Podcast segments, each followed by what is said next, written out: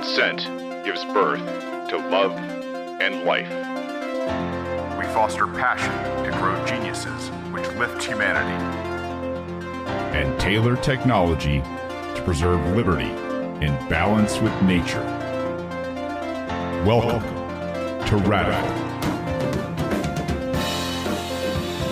Welcome to Radical, ladies and gents. I am your host, Shane Hazel. Thank you guys for being here, especially as early as it is. Um, I have a great guest for you guys to name uh, today. He is uh, he's a mechanical engineer. He is a fellow traveler in the psilocybin space. Uh, has a lot in common, and he is a uh, Bitcoiner, and not just you know kind of a Bitcoiner, like real full out maxi. And, and I love this kind of stuff. Um, without further ado, bring to you from South Africa, just recently off safari, uh, Rick Nagel. Negri, I'm sorry, Negri. I messed. I, we, we did it beforehand, and I still messed it up. It's right there in front of me. No worries. Uh, yeah, Negri. Rick, There we go. thanks for uh, being here, brother, and uh, thanks for coming on. I mean, I know you guys are on holiday down there in South Africa, so I appreciate your time. Uh, you're a new father. You've got a, a world of experience at such a, a young age, man, and uh, I'm just I'm tickled to death to have you. Um, I found uh, Rick on the uh, Bitcoin Rapid Fire podcast, and what you had to say on there really kind of uh, piqued my interest in in this Bitcoin community. I'll tell you, you know, it continues to grow and grow and compound and overlap, and you start to really find, I think, uh, guys like yourself who are. Uh, going to take this to the next level for a few things, but um, why don't you why don't you give us a little bit of background on um, you know who you are and uh, how you came into uh, this Bitcoin type of psychedelic space? Yeah, no worries. Thanks for having me. Um, so yeah, so I'm a an engineer by trade. Uh, well, I, I went to university, studied engineering, um, came out of it, and I took a what effectively would have been a gap year because I didn't do a gap year between school and university. I just went straight in. Um, and a friend of mine uh, decided, oh, let's go to the Caribbean. He had a girlfriend there at the time, and so we just thought we'd head over there. I um, got stuck into working on the on the yachts there just to make some extra cash uh, to try and see if I could do a bit of island hopping and whatever. Um, but it turned out I quite enjoyed it, uh, and I stayed with it, and I've been doing that now for 11 years. Um, but in that time, you know, uh, the the kind of cash you make is, uh, depending on your jurisdiction, can be tax free. So, and uh, a lot of the money is is kind of like fast cash. So, I was just like, okay, what do I do with my money? I need to figure out what to do. And I, I mean, I had no idea about anything financial at that point. I just knew that this was money, this cash was money, and that bought me things. And the way to grow that, I I then thought like thought about okay, I, should go into like stock investing and stuff like that. So on one of my breaks, I um, I came back home, um, decided to start well to, to join uh, what do you call it, like a investing platform. I think it was Easy Equities or something. It's a South African based one. And um, then I was stuck, and I was like, oh what do I invest in? Which is basically how trading works, I think. Uh, um, so I just, my dad is a mining engineer. And so I've, I had a lot of um, kind of insight from his investments, and his investments at the time were quite heavily um, weighted in gold stocks, uh, gold uh, mining stocks. So I just went into that. And then I finally had some skin in the game. Um, which then forced me into learning a bit more. And you know, I'd find myself watching Bloomberg and reading Financial Times and all these kinds of things, and basically trying to absorb this financial information. Um, and a lot of my friends from engineering as well have gone down the financial route, and they've they've now become sort of bankers and things like that. And so, you know, hanging around them and listening to the conversations, I could never understand what these guys were saying. And so I decided, okay, it's time to learn. Um, and that's, uh, you know, being heavily into gold stocks, I kind of went down the gold route, um, figured out why gold was so valuable, uh, which led me to gold as money. And then that led me down the, the money rabbit hole, and that led to the understanding of the Fed and understanding central banks, and that that just blew me up at that point. I uh, I, th- I remember actually being quite depressed, um, learning about the monetary system. Once I figured it out, it really really shocked me. So, so how old were you when you were having this revelation where you went from kind of not knowing to anger? Um, I'd say it's probably about five or six years ago now. Okay. So it would have been would have been that would have been sort of mid 2016. Okay, so 2016. How how old are you about at, at that time? I'm 34 now, so yeah. what's that? Eight, six years ago. 28. Yeah, so you you're at least you know fairly young guy to start you know uh, traveling down this path, right? And I you know it's, it's not a revolution. And I talk about this kind of stuff. You know, this is a journey, um, and I, I think you know in terms of journeys and and trips and everything else that we're going to discuss um, this this understanding this world that's kind of opening up to you uh, not not so different for a lot of people especially in terms of like go just just being a human being being emotional um, I, I, assume you were educated uh, were you educated in the UK uh, from a, a, a standard point or no, you were no, educated no. in South Africa South where Africa. you grew up.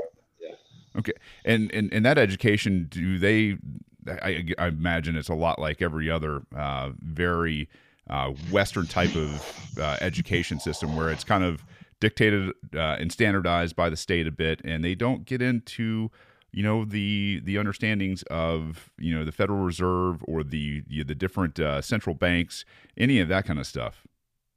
No, you, you'll never learn anything about that. And I think the Western education, excuse me, I think the Western education was um, initially started out by the Rockefeller Foundation. They are the purveyors of the current education system. You know, it's cool. You can go and learn about geography and you can learn about languages and things like that. But financial literacy, no. Yeah. They'll also teach you. They, they won't teach you any of that. They'll make taxes and things as complicated as they must as, as they can.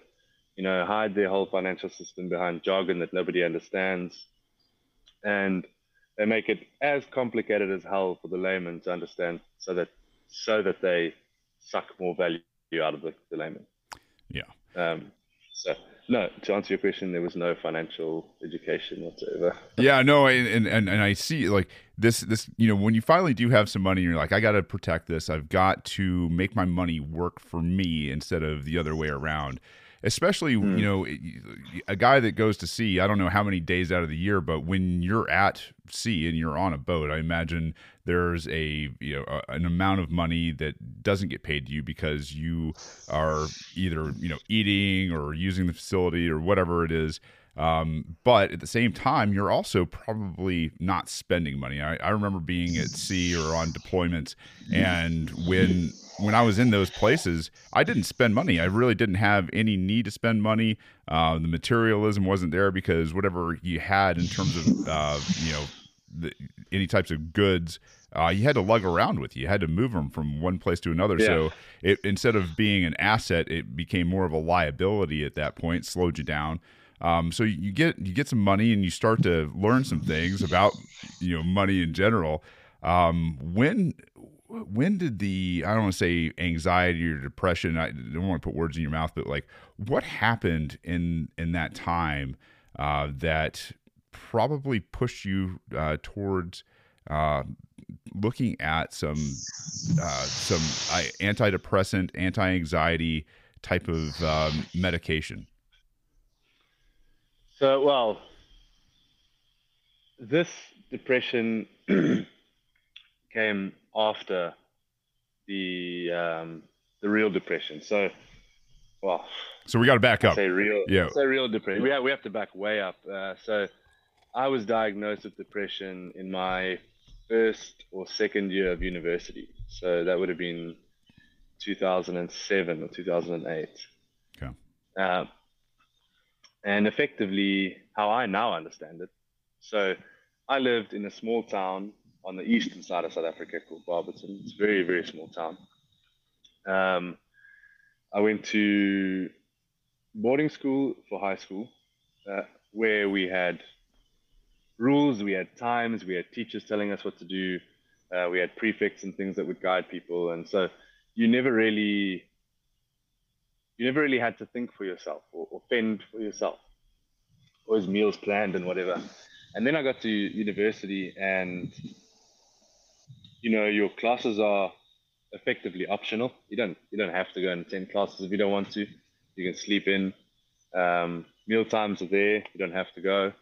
Um, you had I had to source my own um, fuel and living arrangements and things that I needed and stuff. Uh, that all came out of pocket money. So now all of a sudden I'm, you know, I'm budgeting for myself based on an amount of money that my parents gave me. Um, and then also couple that with mechanical engineering, um, you know, having mathematics is the hard one for me, calculus and things like that. So I never did, I never did the sort of level up at school where they actually prep you for this kind of mathematics. Mm-hmm. Um, I didn't know that I was going to go and do this, but I, yeah, so I was a bit on the a bit on the back foot on that one, and, I, and actually I failed every version of mathematics once. um, you know, any, anything that had maths in university, I failed once, which to me now I think is kind of a blessing because I didn't scrape through the second time. I actually understood the work the second time. Excuse me. So yeah, so I actually think I came out with a better understanding at the end of the day. That's how I like to see it anyway. Yeah. So anyway, so all of this compounds and you know life starts to get in the way, well not in the way, but life starts to come at you in a big way, you know, like being a regimented sort of controlled lifestyle and then going into independence very fast um, was quite a shock. And I see it now as maybe a shock, but could have been better if you'd been if we'd been mentored and things like that, you know, eased into it. But anyway, that manifested itself as depression. Uh, I, I went on holiday with my family one year. It was to Mozambique, and we were at a friend's place. And I remember the moment that triggered me. My mom asked me for a glass of wine. So I went and poured her a glass of wine, and they were all sitting in the jacuzzi having fun. Passed her the glass of wine, and she said, Where's the ice? And I don't know why, that completely triggered me. Um, and I fell apart, and I just didn't speak for the rest of the holiday. I was upset with everything, just wanted to spend time on my own. Which I kind of like, it, I mean, it, I think it. Might, they probably won't admit it, but I think it kind of ruined the sort of family holiday. Mm-hmm. Um, and as soon as we got through the door at home, I went to my bedroom. I remember, and I started crying, and I was just like, "Okay, there's something wrong here." Then I went back into the lounge, and I, you know, I was in tears, and I said to my family, "There's, there's something wrong, and I need help." And they said, "Don't worry, we we know, but we weren't going to push you. And now that you've come out and said it, when you get back down to university, go and find yourself a counselor and or a, a psych, what do you call them, a psychologist. psychologist yeah. Go speak to them, and and we'll we'll help you. So I was okay, cool, great journey, and uh, got down to university, found a psychologist. Um, I think I was with her for quite a few weeks. Um, and we were working on things, discussing childhood traumas and stuff like this. And you know, eventually she just said, "Okay, well, looks like so the the homework that she'd given me, I, I just never never followed through with. So I didn't really work so well at therapy." Um, and so eventually she just said, listen, we, we're, we're probably not going to get anywhere. So if you're still feeling bad, I think I'll send you to a doctor and he can prescribe you some meds and she explained the meds and how they work. And you know, you've got two neurons over here, and you've got a neuron pathway between the two, and effectively you've got like a little ship that carries a signal from one to the other. And what your ship is doing is kind of getting midway and stopping, running out of fuel. And so what these little pills do is uh, they help the the neurons fire. That's how that's how it was explained to me, and it kind of makes sense, you know, to somebody who doesn't understand this kind of stuff. which I've done a lot more research into now. But made sense at the time and sent me to the doctor and I spoke to the doctor and he said, yeah, that's, you know, that's pretty much how it works. You know, I had all my questions and I said, okay, now what happens when I want to stop? And he just said, don't worry. It's, it's kind of like a vitamin, you know, when, once your body's um, used to it and uses it up, it just excretes the rest. And I was like, okay, cool. Pill a day. Uh, three weeks later, I'm feeling amazing, you know, much happier. It sorted me out. So, like, to be honest, uh, even though I completely hate it, I think for they do work. They they do something. However, in hindsight, the damages that they do are far greater. It's it's not even worth doing it. There's there's many now. I know there's many other other methods around this. Um, so anyway, so that happened. Uh, I got onto them. Um, everything sorted out. You know, I made my way through university and then started in the yachting thing. And then the Caribbean that I said to you earlier was the first time that I actually ran out of meds.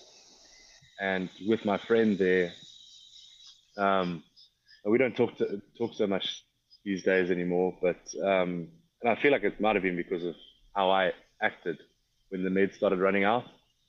Because I decided oh, I'll let them run out. Um, the doctor just said I could stop them whenever I wanted. So once they're done, I'll stop um, you know, I'm quite happy here in the Caribbean, and you know, but little did I know the withdrawals and the the the addiction to these meds was so intense that when they started to wear off, the sort of brain fog and um, these horrendous thoughts that you start having, and and they are pretty bad, and you start like second guessing your friends and like what's he saying down my back, and your mind plays complete tricks on you. Um, and so I then thought, okay, cheapers, you know, there's something wrong. I must be super depressed because we, uh, we had a kind of a falling, not really a falling out. I mean, I think a falling out in my own mind, but probably not his. Um, and so I got in contact with my home doctor. They prescribed me something, and I, I went to the the pharmacy there and got some more. Got back on it and, and thought, okay, you know, these doctors must have been right. I, I must be pretty depressed um, person. So I'll just, you know, it's just one pill a day. It's not the end of the world. Mm. Um, then, so I had them for a while and I was in the Caribbean for three months. Uh, and I did my first crossing from the Caribbean to Europe in an 80 foot sailboat. And I ran out again uh, just before we, just after we got away. so two weeks into that crossing, again, I was just completely depressed and brain fog, and I had to like make my way through it. There was nothing I could do. I was in the middle of the Atlantic, but that was a one of the worst times of my life. Uh, got to the got to Europe, got another prescription filled, and I then took it, got back to normal, got another job. Sorry, I got a bit of a cold. Um, yeah, got got into a job uh, and carried on, and then yeah. for a few years after that, I worked on that on that boat, uh, did well, finished up there, then went to England to Southampton to study further to to get bigger tickets for for what I do, and uh, um, while I was there, I was seeing a girl who's a qualified psychologist and now studying medicine as well. And she said to me, like, geez, you, you sure you want to be on those things? I mean, you should probably try coming off. Again, she didn't really tell me if, if she knew or not. Uh, she didn't really tell me you had to wean off of these things. So I just stopped cold turkey again. just and like then, a guy. just, hey, I'm, I got it. And uh, yeah, and then I thought she was you know, planning holidays behind my back with her friends, and she didn't want me there. And, you know, I'm saying all these things, and I'm just, and, and in the back of my mind, I'm realizing, I'm like, that's not me. Why would I say this kind of stuff? I don't, I don't want to think these things. I, I don't want to be this person, but yet they still come out. Yeah. And those, those drugs just had so, so much control over me. And eventually we, so we ended up breaking up. Um, because of that, I, I probably hurt her quite a bit. Um, with the things I would probably say I mean, I don't remember too much of it. It's another side effect of these things is my memory is, is quite shot. Yeah. Um, but I then came across a book, and I, I don't remember the name of it. I can find it somewhere, but it was like the the cure for depression or or, or something, or coming off of the the depression meds. And I read this book, you know, after fulfilling another prescription and, and starting up again, uh, almost in an emergency because it was that that episode was quite bad. So I started reading the book and started figuring it out, and, and said, "Oh, you know, I have to wean myself off of these things." I was just like, six years down the line, and nobody has told me that I need to wean myself off of these things. You know, not one, uh, not one of the doctors that I spoke to in an emergency when they knew my what I was going through said to me, "The next time you try this, you have to wean yourself off." But Not one said that. And anyway, so then I, I got myself a little microgram scale. I bought a whole load of pills, uh, the little capsules, emptied out all the, the current drugs I had, all the little tiny balls, measured them meticulously, one by one, made myself a new pill, all the while dosing down about 10% at a time. Um, and that process took me about eight or nine months to wow. come up with that. I mean, and that's yeah, a so, that's a long time to be that involved in your medication to wean off. And I think you know probably what the the reason why they didn't you know ever tell you you need to wean off is because they wanted you to probably just take them forever. And, and, and that's kind of you know the I, I, the aspect of university, especially for medicine these days, that I just I, I don't understand. We've gotten away from that Hippocratic oath um, to the point where yes. now it's just you know being a veteran. I see it all the time. Is guys just get fed pills as the first and only stop along this journey of either depression um, or you know w- w- anxiety or what, whatever this conflicted mind is with trying to make sense out of insanity and you know to for for you know for a guy to be making his own pills for nine months, I imagine that doesn't help the uh, you know the whole thing. I imagine it's a it's a very cumbersome uh, process. I imagine it is you know incredibly painstaking. People see you do it, you have to explain to them like what's going on, which doesn't help. I mean, just a, a whole bunch. But you know, you, you did this for nine months. Were you successful at that point in terms of weaning yourself off? Yeah, I mean, uh, it was extremely difficult. Um, it was. I still maintain it's one of the hardest things I've ever had to do. Uh, and at the same time, I actually gave up smoking as well. I did both of them, both of them at the exact same same time. Wow. Um, which, had I known that this would have been so difficult, I probably would have carried on smoking, but I couldn't because I was joining a new vessel, which was non-smoking vessel. So. I just had to quit, and I wanted to quit anyway, so I was I was kind of ready for it. Um, but no, I mean, yeah, the it it wasn't easy. Um, the I was successful in terms of, you know, I'd got myself to a really minimum dose and got myself to a place where I wasn't as reliant on them anymore. I was still very fragile, um, psychologically speaking. I would have bouts of insomnia. I had tons of restless leg syndrome. It was it's the worst. It's I don't know if uh, if any of your listeners understand restless leg syndrome, but it kind of feels like a, it kind of feels like a tickle going up through your bones. Uh, um, and the only way I could go to sleep was to physically hit myself because I'd rather feel pain in my leg than feel that tickle that makes you want to sort of kick your muscles though, or yeah. kick your legs to, to activate the muscles. And you, I couldn't just lie there and keep kicking. So I'd rather hit myself and feel the pain, and that sort of like long-lasting pain would then counteract the restless leg, just so I could get to sleep. So yes, reasonably successful, um, and that's that's the kind of intersection now where I dealt with that depression and then started learning about the Fed, you know, in a fragile mind state. Uh, figured out how the monetary system works, and it's just a major Ponzi scheme, or you know, like, and you know, mind blown, like, what is going on here? Gold needs to be real money, and that's kind of where I got to the conclusion. Yeah. It's like sort of early 2016. Um, and then, yeah, and then I think also sort of mid 2016, I I can't remember it anymore. As I said, the side effect of these meds. Uh, I don't remember how I came into understanding mushrooms, and I don't remember if it was first a recreational use that I noticed that something changed, or that I actually read about it and then tried it, you know, with the intention of trying to help myself. But what I know now is that they, they definitely helped me with the with, uh, the withdrawal system, the withdrawals, and the addiction. Do you do you remember? I mean, and, and this is a question, I guess. Um, do you remember, you know, the first time where you had used psilocybin? Um, was it was it just a recreational, like, hey, let's let's go have a good time, or was this more like you talked about? Was it more intentional, where you were like, hey, this is going to be something that I'm going to try specifically to to deal with the depression?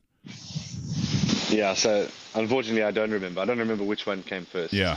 Um, you know, I've done it a few times, um, uh, and I, yeah, I just I can't remember whether I understood that they would help, or whether they were recreational and they helped, and then forced me to um, learn more effectively. You know, like skin in the game. Yeah. You know, I've tried it once, I can relate, and then reading about it means more once you can relate to it. Yeah, I mean, in, in, intention it was probably more recreational first, if I had to guess. Yeah, and, intention, I, and I think that's probably you know if, if, you've done anything like you know uh, you know large doses of THC within you know cannabis or anything like that, um, there is a creative component to it. There is a um, there is an unwinding component to it. There's a just a, a reflection um, sometimes, especially you know if it's high dose, where you've got to go in and you got to do some battle um, with yourself on some things. And I think that's where a lot of people are like, man, I I can't I can't partake in you know the the gummies or the the edibles and things like that just because it is um, more of a, a, psychedelic type of experience versus uh, just you know a, a, good time you know sitting around in, the basement with mom and dad's uh, in, in, mom and dad's basement with your buddies or whatever. So you know you, you start seeing this emergence um, in in terms of this interaction with psilocybin um, you want to know more it becomes more intentional um, when you realize that it was helping you was you know was this one of those things where you absolutely accepted it or did you kind of come up in a culture where uh, they were telling lies about you know psilocybin psychedelics all of these things and it was kind of more like uh maybe people aren't ready to hear about this yet? Um, i'd say kind of both. I mean my family are pretty uh, i'd say liberal but in the american term it's complete opposite you know um, yeah, we are liberal in the way that we are free thinkers. Uh, you know, they taught me to they taught me to question things. To, yeah. To uh, not, and it's, it's one of the greatest gifts I, I thank my parents for is to teach me to think critically about stuff. Now, my dad's told me about his experiences on, on LSD. It was uh, acid, I think he took. I think it's the same thing. Um, he had a really bad one. He had a bad trip. But his, his story is amazing. It was uh, he was listening to a Pink Floyd song. I think it was "Welcome to the Machine," and uh, apparently he walked into an elevator and, and, and the spiked wall started closing in on him. And uh, but he took it at a at a party, so he was probably not the right place to do it because right, and as I understand all these things now, these are medicines. You know, I I prefer I prefer to use them as medicine rather than a recreational thing though they are good for both. Um, but yeah, so he's, you know, the, I, I knew about all these stories and I knew about cannabis uh, quite early on. Actually, I smoked with a friend of mine when I was 15. Uh, my aunt busted me, uh, me and my cousin actually, my aunt busted us. Told my folks about it. My folks told the school, the school gated me, so I wasn't allowed out on weekends and things, which, you know, fair punishment. 15 years old, you shouldn't probably be smoking right. Yeah. So I don't ever hold that one against them. I think it was a fair punishment. Um, but but I experienced it, and and throughout university, I smoked quite a lot of weed as well. Um, also, probably not the best way to do it because it does make you kind of chilled. Where uh, the engineering degree is quite intense, and you should probably be working a lot harder. Oh well, I made it through. um, but yeah, no, I mean, just getting yeah, I, I um to answer your question, it was a bit of both. So yes, on the one side, my upbringing uh, showed me that you know these drugs are good. They can be good. They can be nice. They can be fun. They also can be safe. Um, but on the other hand, you know, university rules and, and this and that, and um, listening to people. So a friend of mine actually in university, I remember now, told me one day that taking mushrooms is effectively like you're poisoning yourself. You're giving yourself uh, um, food poisoning. Hmm. That was what he's. But he took them. He enjoyed them. But uh, but he told me it's like it's effectively like food poisoning yourself, which is completely not true. Right. Um, but we were young, dumb, you know. had had all the fun uh, sitting there for you to consume, uh, state propaganda exactly. and everything else that was feeding everything that you know uh, another young man will tell you know a, a, a friend and.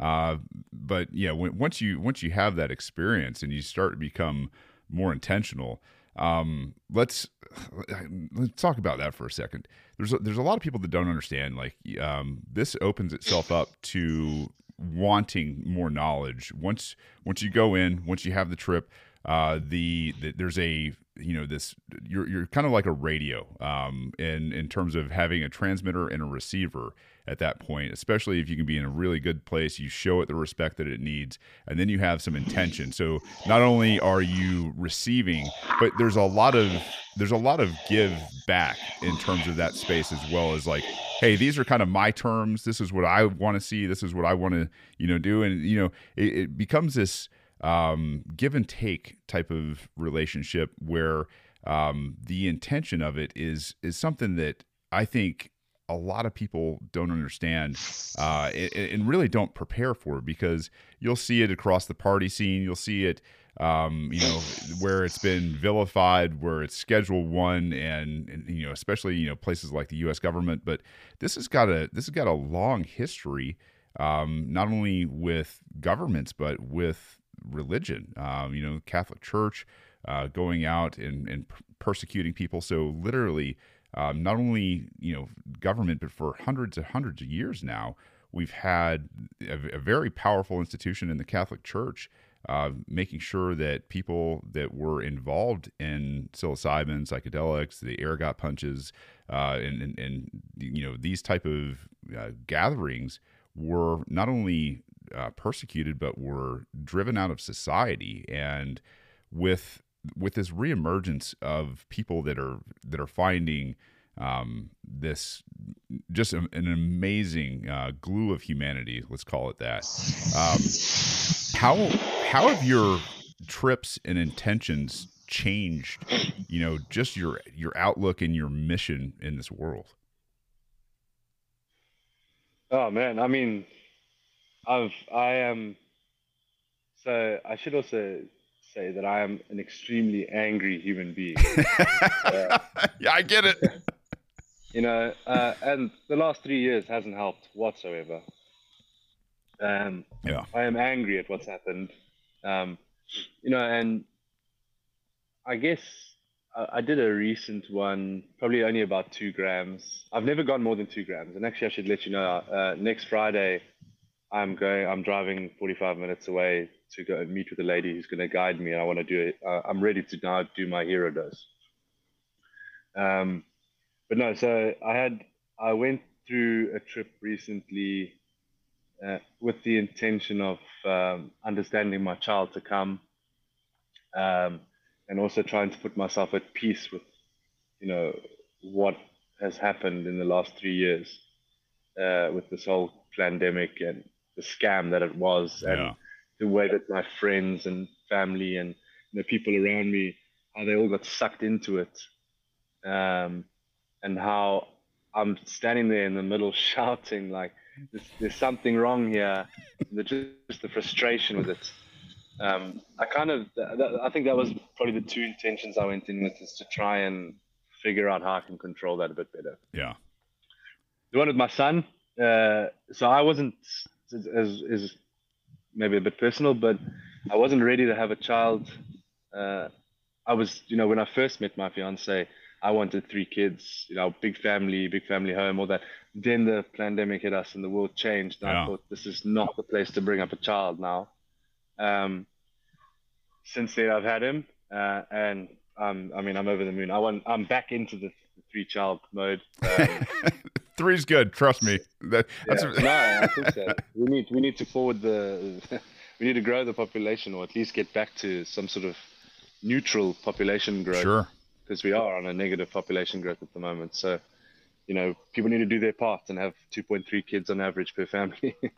um, but, but no, so yeah, so I did did that, and these they, these intentions work. I mean, even on even on a smaller dose like two grams, you, you know, you, you sort of corpus mentis. You don't quite go into that realm, I don't think.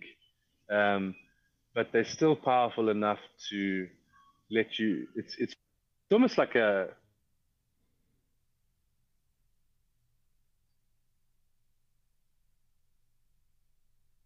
Oh, we've got a little bit there, there. You're back just a little bit. You you, you froze for just a second. You said you, you it's it's almost like a like a meditative state. So you, you kind of you're able to uh, you kind of sit there and you, you're able to compartmentalize your reality and you know separate a few things here and then focus on one thing you know if you want to focus on being happy or I, I just found myself watching the clouds while I was lying there just thinking you know keep I kept reiterating why I was doing it you know what I was aiming to uh, to achieve through this trip and this is without any guidance or anything like that. So like I, am in no ways, uh, you know, a professional at this, or, or I don't you know fully understand this, and I don't think anyone will ever fully understand this. Right.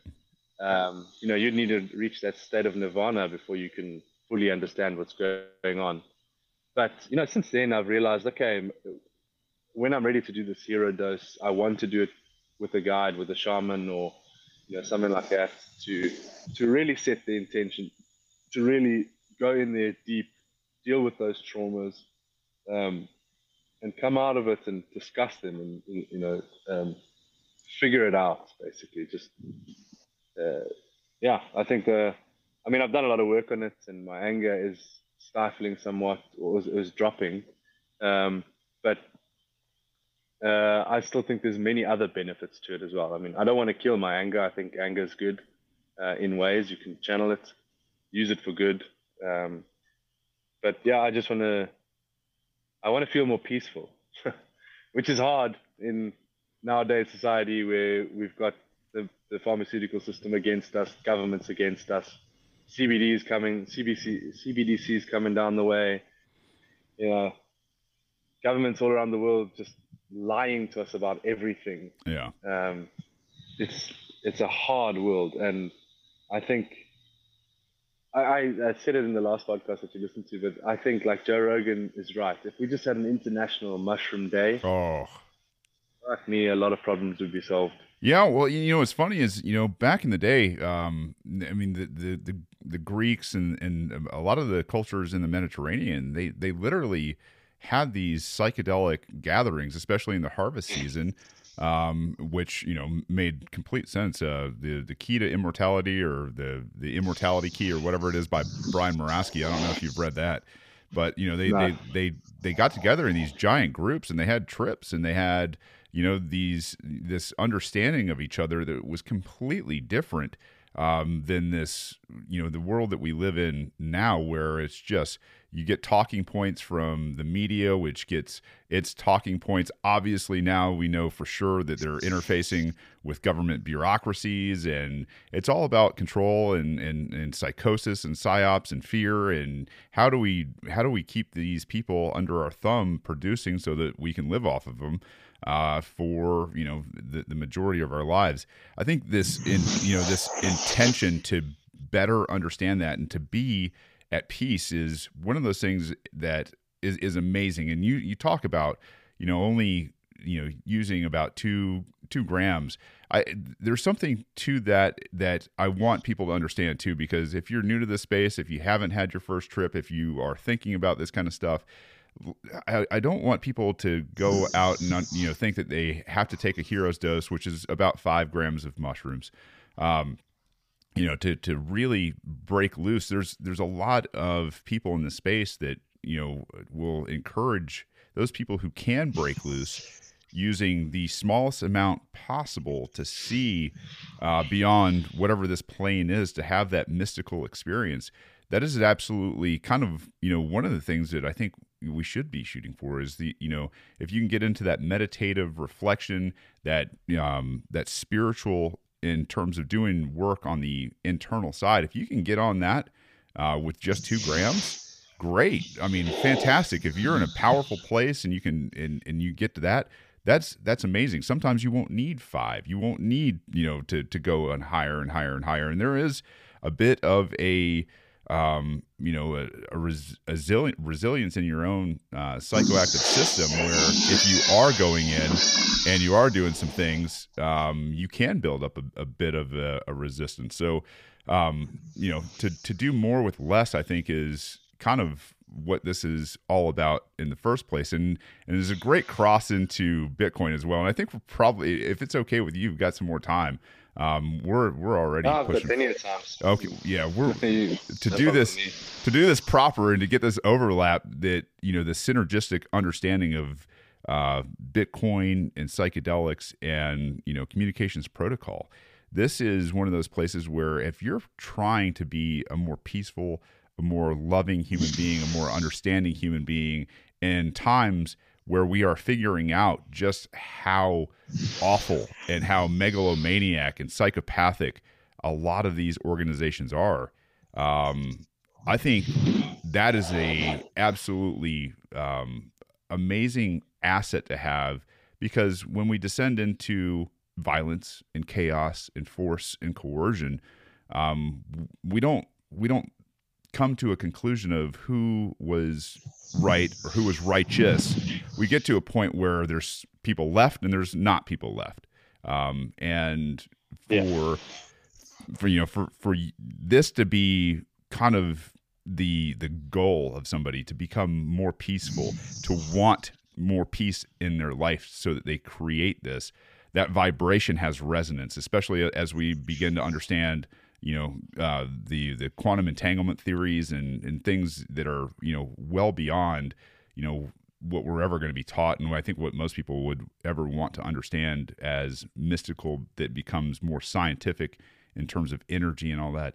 Um, let's let's kind of I guess kind of push this into um, this understanding where we want to become more peaceful. So in these trips, have you ever like had that that intention to go in and start interfacing with everything that there is about how do we do this better as human beings with the incorporation of a communications protocol like Bitcoin? I mean, I think when you really start to understand it, it's quite simple. You fix the money and you fix the world. yeah. uh, Let's expand on that a lot. You know, like, yeah. So, I mean, we have to expand that on a lot. You can break anything down to a monetary need. So, like you just said, like these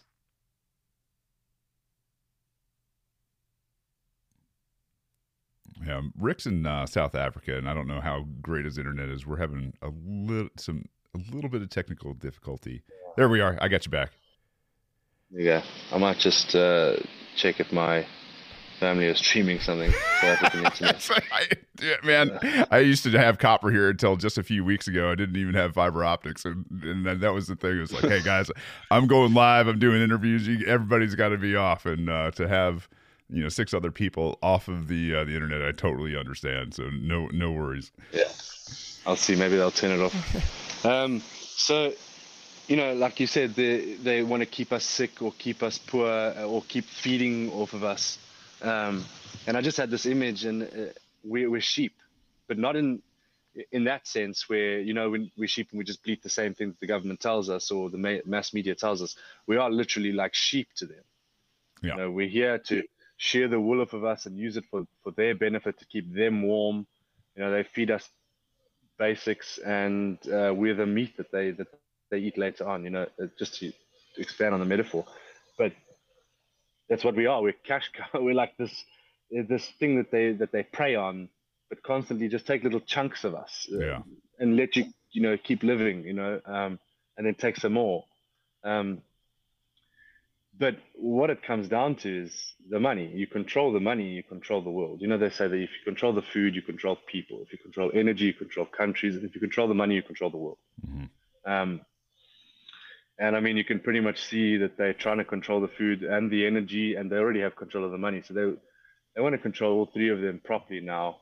Um, and where it stems from, uh, you know, if you want to put your tinfoil hat on, this is not governments. Governments are just a bunch of idiots in, in the place between us and the people that are wanting to do this. Where it comes from is central banks. Uh, and who owns central banks? You know, people, the financial guys will often tell you, no, central banks are, are they're, they're, they're public. They, they, uh, they're, they're not, they don't make profit or anything like that. It's absolute horseshit. they are, they are certainly owned by a bunch of families that have been, that have owned them for a long time. And I, I I don't think anyone will disagree with me when I say the Rothschild name is is first and foremost the one that you think about when you come to thinking who owns central banks. Yeah. And they own a central bank in pretty much every country in the world. And if you control the money, like well, it was a famous Rothschild. I don't remember which one it was, but he said, "I care not, I care not who makes the laws of the country or something like that. I'm butchering this completely, but I, if I can, uh, if I can print the, the, money, then I care not who makes yeah, the laws. Give me the economic yeah. control of the country, and I care not who makes the laws. Something like that. Yep. Um, and it's true. I mean, like they, you don't hear anything about them. Uh, there's, they just, you know, they, they they're estimated to have like 500 trillion dollars in in value. We think Bezos or Elon Musk or, or Bill Gates. You think these guys are rich? There's, it's they're not. They they they're small fry completely. And so, you know, and then you think government is this all powerful thing. No, government is not all powerful thing. As we all know, the governments have been penetrated, penetrated. You know, as Klaus Schwab likes to say, all the cabinets have been penetrated. So if they're putting people in there, uh, what what is democracy at this point? it's a scam. Uh, we, we lied to that it's this red versus blue. You know, it's an illusion of choice. Like vote for this guy or that guy, or this woman or that woman, uh, and vote for change. You know, like it doesn't matter. At the end of the day, they're all fighting on the same team. They just act like they're not. Um, so anyway, I think I digress quite a lot there. But uh, if you you break things down in society, like for example, my situation with uh, antidepressants and things. And I don't blame the doctor, like, because this is so much bigger than that doctor. That doctor didn't understand, you know, you come out of your medical degree and you want to go and start treating patients and things, and you need to start earning money. Why? Because you have inflation and you need to chase yield. And so, as inflation gets worse and worse and worse, which in South Africa it's pretty bad, it always has been, for all the African countries, um, they, they need to see more and more patients.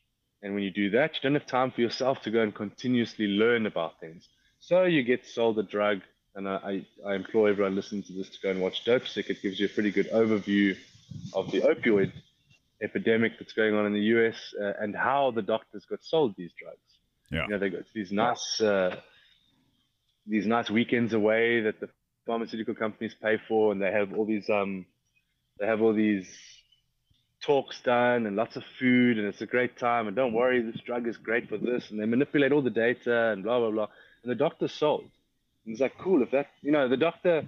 I think I still think they want to help, but a lot of them are sold down the river, and they you know they, they don't actually realize that what they're doing even though on the surface it looks like they're helping their patients, they're probably doing far more damage, but they don't know that. So I don't ever forgive the, I don't, uh, I do forgive the doc, doctor for, for what he did to me. Uh, it was, I don't blame him. But so you break down this pharmaceutical industry, uh, it comes from high up and it, the, you know, if they, they need to feed on the money. Like they, they, this this tests. Like, oh, jeez, there's so much.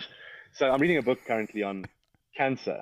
Yeah. It's called A World Without Cancer, and um, it's this thing called amyg- amygdalin, Mhm. which is also la- laetrile. Um, and in the US, the FDA has completely blocked it. It's illegal to prescribe laetrile to patients. And there was this Japanese doctor who discovered it and did a bunch of tests on rats, and they, they basically gave all these rats um, lung cancer. Mhm. And the results on laetrile was like an 80% or 90% cure rate within Wow. a few weeks. Is this is this the And- substance from the blushwood tree? Is that in, in in northern Australia? Is this the same uh, substance that you're talking about? I'm not sure. I think, to be honest, I think it's it's it comes from. I I'm only 60 odd pages into a 500 page book, but I've checked the, the the contents and there's there's a cyanide part there and there's uh, a uh, apricot seed. Hmm. And I think what we're going to find, or what I'm going to find, is that there's going to be some thing with the apple seed and the apricot seed that this laetrile that you can extract from it actually goes in and deposits the cyanide into the cancer and kills cancer. Right.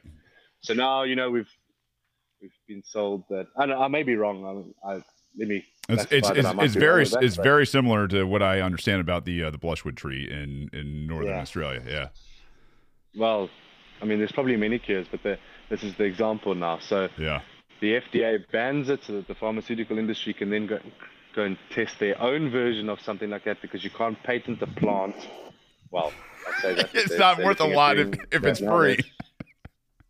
Yeah, so they're not going to make a lot of money if it's free. No, exactly. Um, so to answer your question, you know, you, you reduce this. This is a monetary issue. You know, this pervasive pharmaceutical industry is a monetary issue. They're not there to look after you. They're there to make you sick, to prey off you, and keep feeding off of you as you get sicker and sicker and sicker. Mhm. Um, and that's how they make the money. So I think if you have if you don't have the printing press anymore available to them, then it makes it hard. Then this is what I believe. I, I think if you if you fix the money, you fix the world. So if you fix the money in the pharmaceutical industry, all of a sudden they need to now create products that are going to help us. Because when you don't have this infinite printable money at your disposal, when you're so close to the money printer as what Pfizer and these big pharmaceutical companies are, um, all of a sudden they're going to have to actually work to earn their Bitcoin. And proper And- incentive structure. Exactly. They, they, they need, they, they're going to need to incentivize human beings to pay for their product eventually with good, hard money. You know, I don't, I, I, I say to most people, I don't part with Bitcoin unless it's for my own health at this point. Right. You know, it's we're sitting on a, a, a an asset that's going to change the world. There's no point selling it for any other shitcoin currently. Like, if I need to part, if you want to make me part with my Bitcoin, you need to build something that's going to last my lifetime. You know, like in the old days, things that were engineered, those huge, you know, um, for ex- as an example, like uh, those huge uh, saws or CNC machines that were just completely over-engineered. The body was huge, thick steel or cast cast iron.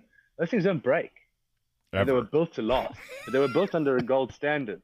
So there was no need to chase yield because the, the, the gold that you potentially earned off of that would get more and more valuable over time. So there was no need to create a product that breaks within 10 years so that you can make another one and keep feeding off the system. Um, which, by the way, is how I was taught to design in engineering in university. They taught me everything you design must have a 10 year lifespan. Oh Nothing more wow. because you make no money for your company. You know, we were taught to be engineers to go and work for companies, not start your own thing, not start to develop things yourself or build your own things and sell those. No, design for 10 years, let it break and let them make a new one. That's, and I, I imagine, I mean, that's, you know, it's 20 years ago now, roughly, or 15 years ago.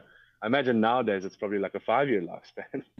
you know, with the way that, the, way that inflation's going and the way that the money is so completely fucked. Like I, I, I'd imagine that they're probably designed with five years in mind now. Yeah, it's. Uh, I mean, any, anybody that's bought a uh, washing machine, refrigerator, or something, uh, you have a, a, household appliance. I think probably within the last few years, probably knows. You know, you, at some point you get an issue with it. Technician needs to come out, parts, circuit boards. Uh, yeah, the, the the entire um, education system that was developed by the Prussians in the 1700s. I talk about this all the time. It was brought to America by a guy named Horace Mann uh, in the 1870s, 1860s, and it just it was this you know this really awful system that grabbed kids at you know four or five years old and started to do the indoctrination thing. Um, and it was for you know homogenous culture so that the state could direct where it needed its people uh, so that it could best survive. And at the same time uh, if they had to go and fight bloody battles and do those kind of things you had this thing in terms of nationalism which they called patriotism you know wrap it up in yes. something a little more sellable than going off to fight and die for the nation. There's there's more to it right? There's a collective culture to be proud of and you know but what this is you know what like you've alluded to is over time because the value of a fiat currency is inflated out of existence and what you've earned yesterday is not worth what it you know should be today it's worth less. You're always facing the the that casino, that shitcoin casino, where it's risk. It's what are you going to do? Are you going to go and play the stock market? Are you going to play foreign exchanges? Are you, you know, looking at hedge funds? Wh- whatever you're looking at, and that risk bled itself into university very fast. It, it bled itself into education. It's bled itself into quote unquote best practices for people to make as much money as possible rather than provide value, uh, provide that long term, that long looking value to its customers or service base or whatever it is. And man, yeah, I, I think you're nailing it. And, and when when we see this this understanding towards fixing that and going towards peace um, and and loving each other, uh, the communications protocol piece for you know the psilocybin and you know bitcoin interacting with each other right? You're, you're looking at something that now draws on something w- which i'll say not only is bitcoin the signal right is there's no noise um, or very very little if you know i would say it's perfect i don't like to speak in absolutes but for for the human species this is an extremely amazing time to be alive as we're ushering in a new paradigm that is, I mean, literally, we are starting at communications protocol for each other, whereas in the past it was force and coercion. The state, you know, pointed guns at you, threatened you, and if you resisted hard enough, will cage and kill you. Versus a new paradigm where we have to come at each other with ideas where we where peace benefits us where n- not these endless wars benefit the you know the, the population because there's there's no there's no economy in destruction if there's real value.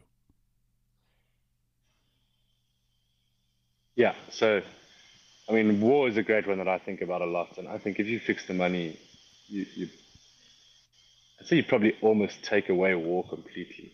Yeah. I mean, if we, if we think about it, like, uh, who sends us to war?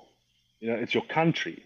It's, it's Russia versus NATO, and NATO is made up of these all these countries, right? But these people that go go and fight the war, you're just shooting another human being. Yeah. Like, I don't. If I had to go fight a war, like I, mean, I won't. I won't go and do it now. Now that I understand, you know, money and war, I won't go and fight. I have no allegiance to any country or flag or national anthem anymore whatsoever. I have allegiance to human beings. That's that's where I stand right now. I love it. Um, and if you if you just go and think about it, like these wars, I mean, the amount of money that the U.S. is washing through Ukraine at the moment is it's just money laundering on a huge scale.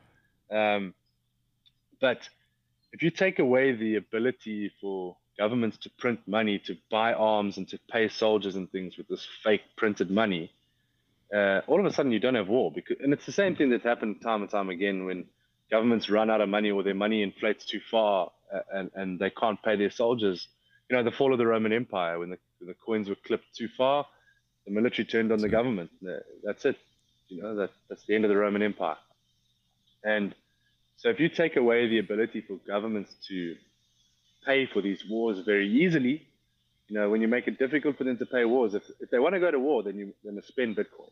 So like if we if we're talking about a hyper Bitcoinized um, world, then the government that basically is I mean in a hyper Bitcoinized world, the government wouldn't go to war. They'd be trying to lure people in to pay taxes because uh, they'd have to be good.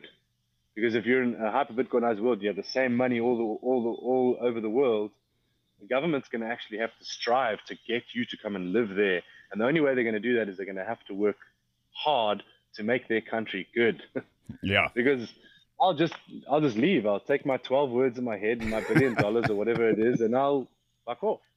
Thank you for coming. Like, um, so when you make it difficult for governments to spend money, you take war away because war now is so possible. I mean, the US has got one of the biggest, you know, armies in the world, and lo and behold, they also print the money for the world. Yeah. Uh, correlation isn't always causation, but it's a pretty damn, uh, it's a pretty damn big coincidence that they've got the biggest fleet and also have the printable money or the, the you know the, the reserve currency of the world. Yeah. So I think if you take away the ability for governments to print money, uh, you stop war. Because those people going into fight war don't want to be there. They're doing it because they need money. and it's another thing, you know, you, you kill these, you, you, you kill society's uh, drive to create things for humans and that kind of stuff. And so what do they have left? They have to go and work for the government or, Mm. or work in a mindless job that gives them nothing because there is just no there's no good anymore. And so you know you, humans have got stuck in this way. And so soldiers it's the next best thing. You know young guys you come out of school and you look around and you're like fuck there's nothing i can do. There's there's nothing for me here. That's effectively why i left south africa in the first place because there just weren't very many opportunities for me here. And you know the, and and well then they look around and they hear, oh well, the, the the army is paying quite a lot, and so I'll go and earn some money. And shoot some people, and then they desensitize you all the way throughout the military. I think you can probably speak to this with more than I can, but um, you know they desensitize you to all of that stuff, and then all of a sudden the killing becomes fun and blah blah blah, and it's just a perverted system, which has been perverted because the money is broken.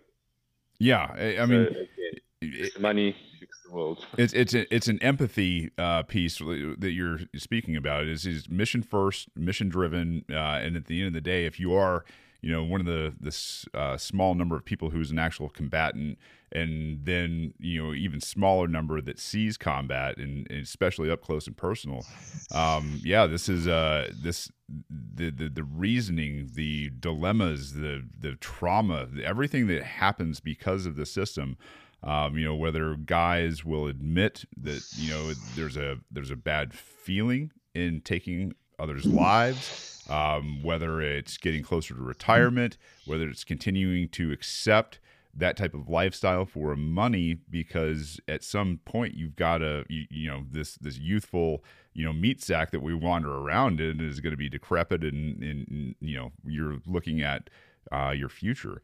I think it's really interesting, you know, uh, in terms of what the the trip and the psilocybin psychedelics in general do in terms of creating new archetypes within people. Because when you go through this and you fight your own demons and now you've kind of put to rest you know the uh, your own hypocrisy and understanding that you're you're never going to be perfect. You're never you know not only that but you were corrupted. You were taken at five years old and a lot of your code was corrupted. It was conflated.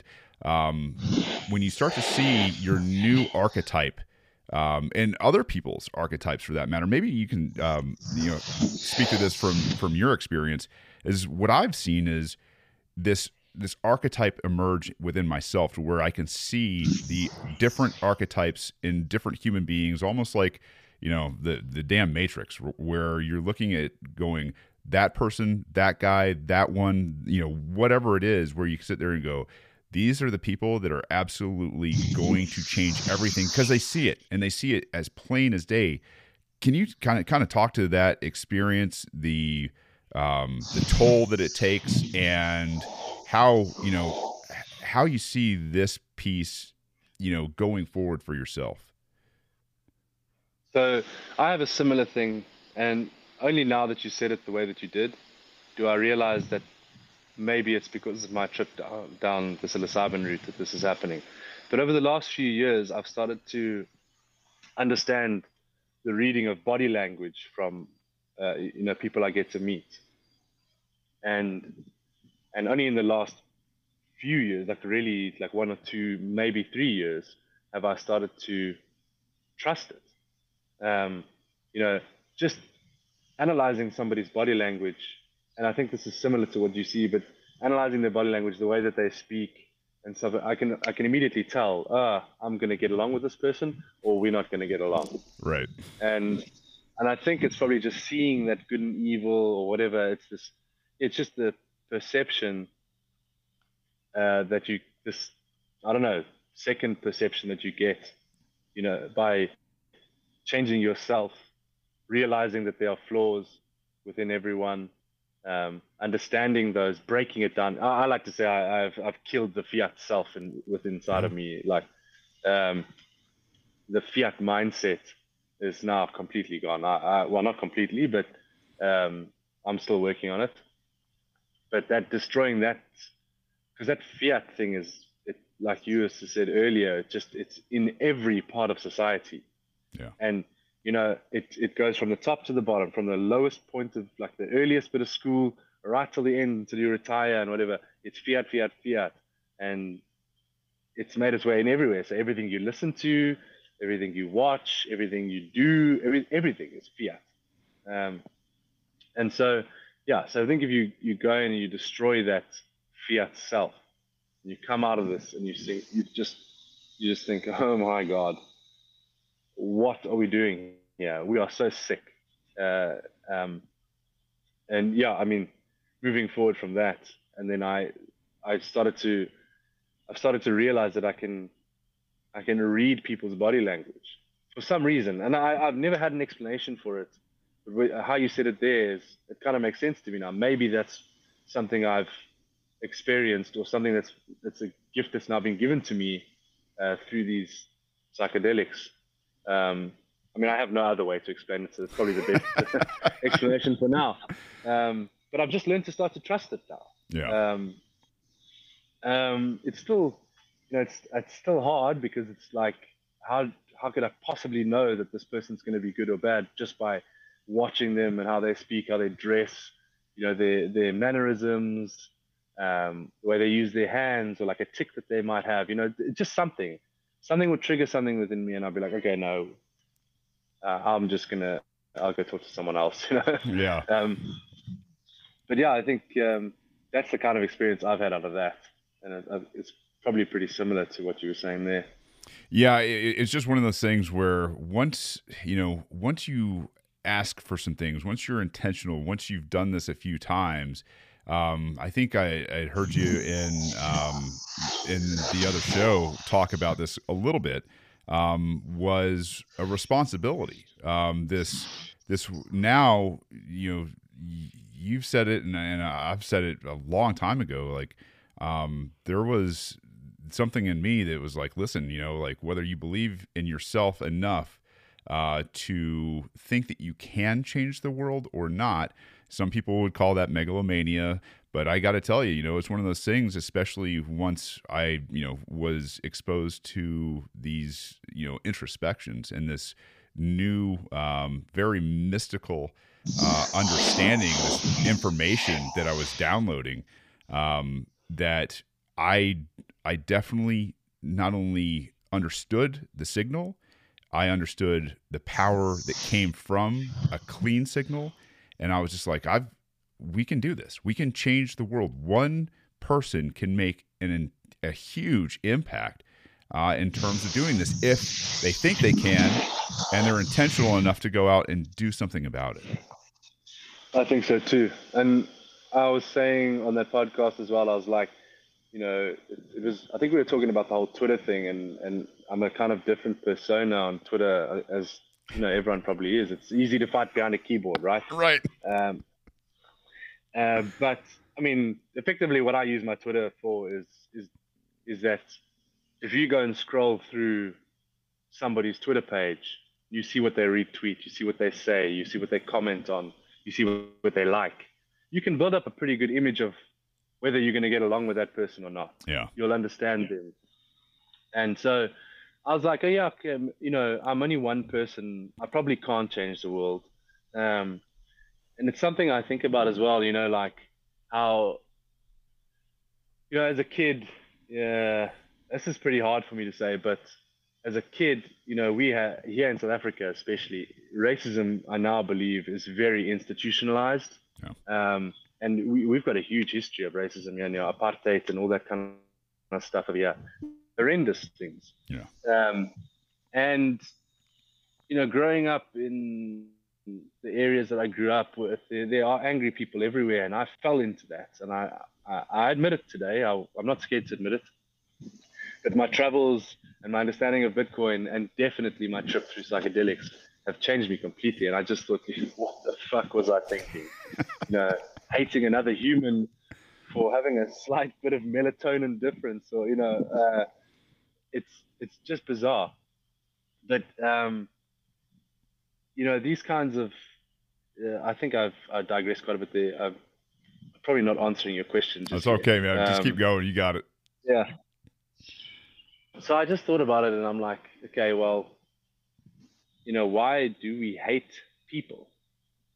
Uh, and I came to the conclusion that it was just institutionalized. It's there to create anger within ourselves because one, if we if we continuously fighting each other, um, we're never going to solve anything.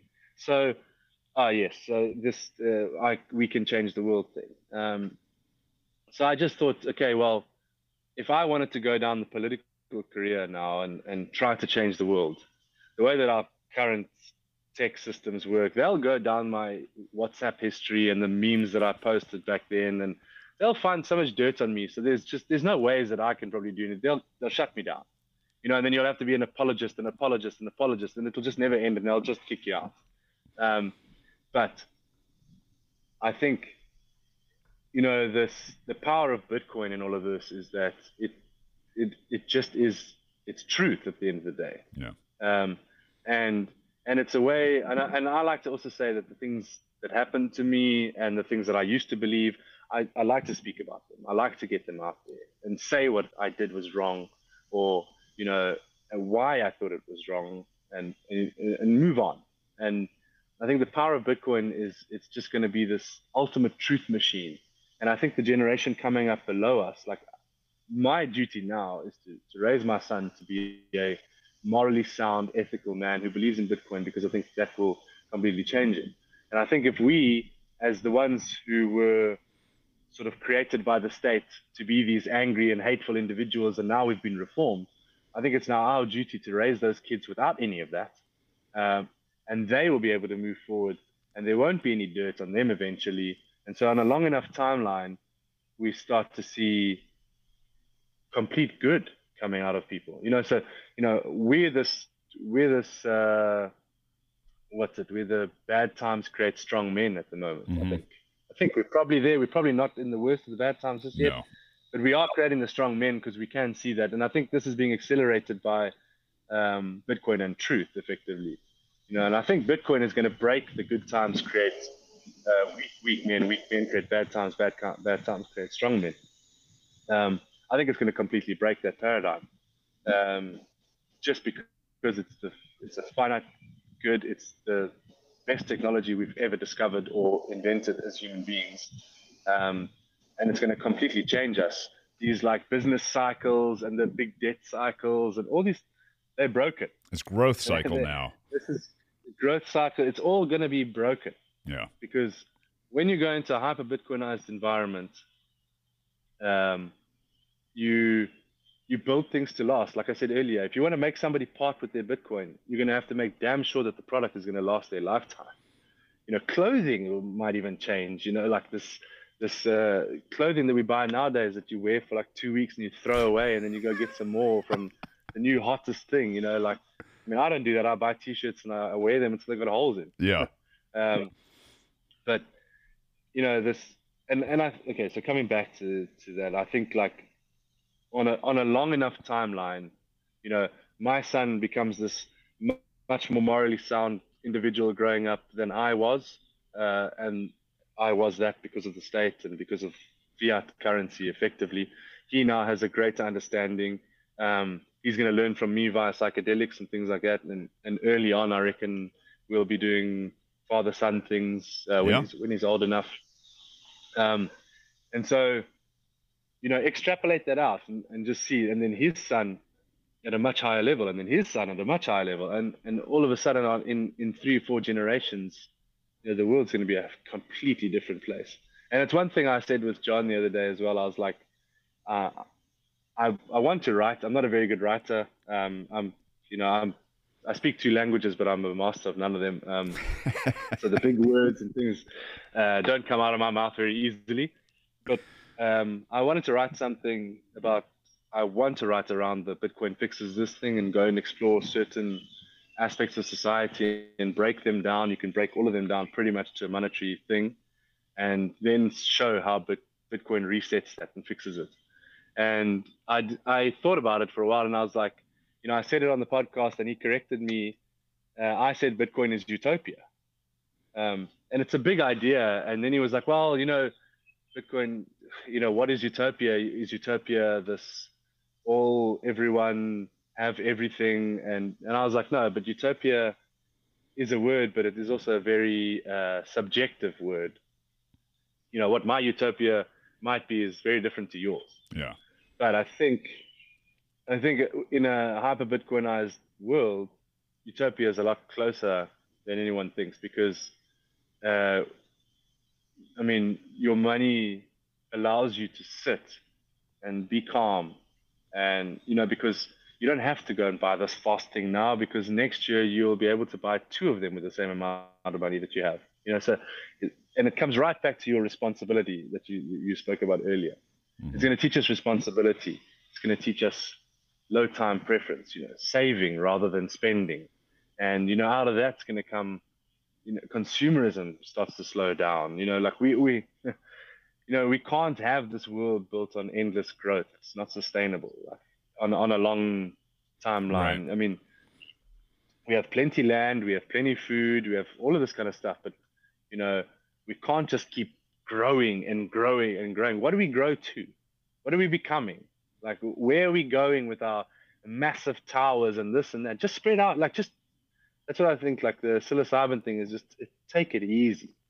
Like we don't need to grow. Like uh, at the end of the day, I think psilocybin also breaks you down from the fiat. Once you break down that sort of fiat um, mindset, you break the, uh, break down into this person who's like grounded, one with the earth. You know, you probably take beauty in other places now instead of looking at beautiful modern architecture, which is shit. Uh, you you go out into the wild, you go into safari, and you go and watch animals again, and you you just be one with the world. And it's I think uh, I mean that's that's what I think it becomes. Um, I think I so we absolutely can agree change with the you. world, but it's it's going to be hard for us uh, as individuals. Yeah. But I think just to finish that idea off, Bitcoin being a world money and a one, you know, uh, it's this one item that everyone understands, and everyone, once you get into it and you understand it, you become this, you become this one person. All of us become that one person. You know, Satoshi Nakamoto is the is the, the, the ultimate meme of that. We all become Satoshi. Mhm. We all become this collective individual uh, who want to change the world for better.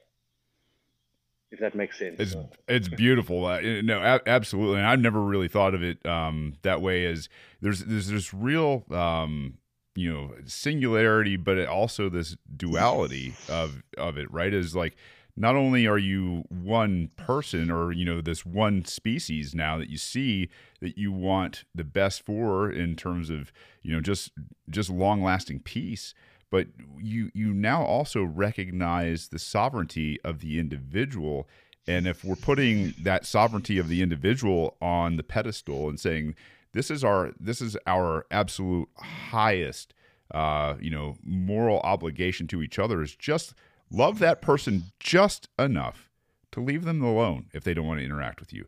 And and to to be able to say i love you enough that i man i don't agree with your lifestyle. I don't agree with you know what you teach or what you study or like i don't agree with anything about you. But the fact that you are peaceful the fact that you don't want to use coercion against me the fact that you can't now because we live in a you know a hyper bitcoinized world what you're looking at is this this duality of pushing the best in the human species as we as we grow you know whatever it is is you know if, is the mission for us to get off of this rock and get onto another rock to perpetuate the species or, or whatever it is long term but this low time preference as a species i think is what's going to be absolutely amazing uh, to watch unfold especially where we're i think the this the inter the I should say the reintroduction of things like psilocybin into culture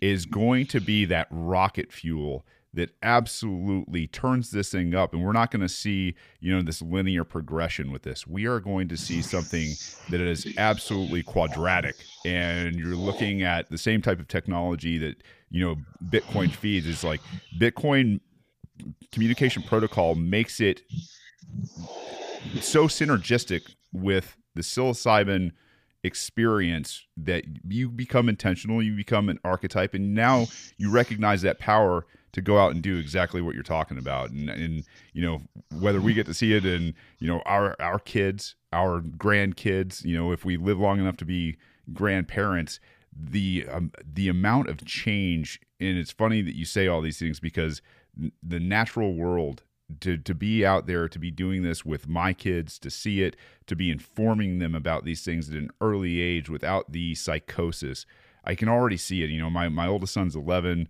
i've got an 8 uh, and i should say a 9 and an 8 year old as well. And they know about this kind of stuff. They they understand that you know and obviously being homeschooled as well and homesteaders like they have a different vantage point. But those kids in terms of the early understanding, the early adoption, the open mindedness. like everything you're speaking to is if this is happening to me and this is happening to you and you're having these ideas, the amount of people that are in this space specifically, man, I am I am so damn super excited about, you know, what the potential for people who recognize the power, have the signal, and also have the communication uh, ability to do this kind of stuff around the world. Like, I mean, in Georgia and South Africa right now, uh, you know, basically plotting to take over the world and leave everybody alone. Absolutely amazing exactly. I mean, I love that saying, uh, and I want to apply it to every government I ever come in contact with. Leave me the fuck alone. Yeah. I'm so tired of them digging in my life and forcing me to do this and forcing me to do that. And I think I'm not alone when I say this. So I think a lot of people are starting to realize over the last three years how massively fucked they were by their own governments. Yeah. But the people they trusted to, you know, make their lives easier and this and that, and they were just royally fucked. And that your government doesn't care for you; it wants to kill you. Uh, you know, they they're starting to realize that now, and I think it was a it was a good and a bad thing, like uh, bittersweet. Uh, the governments have certainly done some damage, um, but the, people coming out of it now are realizing we need to make some big changes, and yeah, I think with that they'll start to understand the monetary system a little bit better, and then they'll go into the whole crypto world, and they'll probably fall on their ass like everyone does. Uh, and then they'll find Bitcoin this tiny little orange light just you know, it was always shining, but you couldn't see it within the noise. And then once everything goes dark, that little orange light, you make your way towards there, and then, you know, we fix the world. Um, man, um, I we're running at man an hour and a half, and I think I think this is probably a really good place. Like positive. Um, I think we've encapsulated a lot, so much more to talk about. I'd love to have you back sometime. Uh, probably Yeah, in, in person uh, if you're if you're back in the states and, and near the southeast. Um, Rick, Yeah. uh, how how do we how do we help you out, man? How do we how do we help you your your budding family out in uh, in in I don't know whatever we can do. I mean, I'm not I'm not really looking for help at all. I, I just I just do this because I have the mess. I have a message, you know, uh, trust in Bitcoin. Um, I don't do this for following, for money, or anything like that. Like I just enjoy the chats. I I like discussing these ideas with people, and yeah, that's it really. I love it, man. just Uh, if everyone goes and understands Bitcoin, I think we win at the end of the day. So yeah. uh, the message is pretty clear. Well, I think you're an outstanding messenger, and you know, if people, I'll uh, I'll definitely link uh, your Twitter account out there. If um, if you're interested in following, it's in the show notes. Just go down, click on it, and you can uh, you can follow Rick.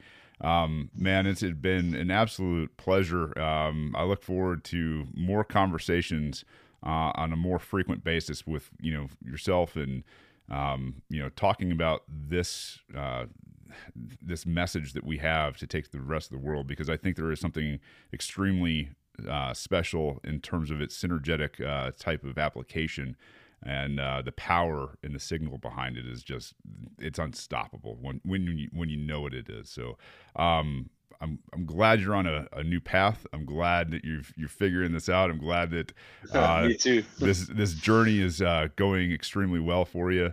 Uh, and and congratulations with becoming a father and you know uh, getting Thank you. engaged and everything else, brother. It's uh, it's been a you know just just awesome talk with you. So, uh, ladies and gents, uh, until next time, which will probably be either later today or tomorrow at some point. Um, I love you. I need you. Peace. Um, don't hurt people and don't take this back.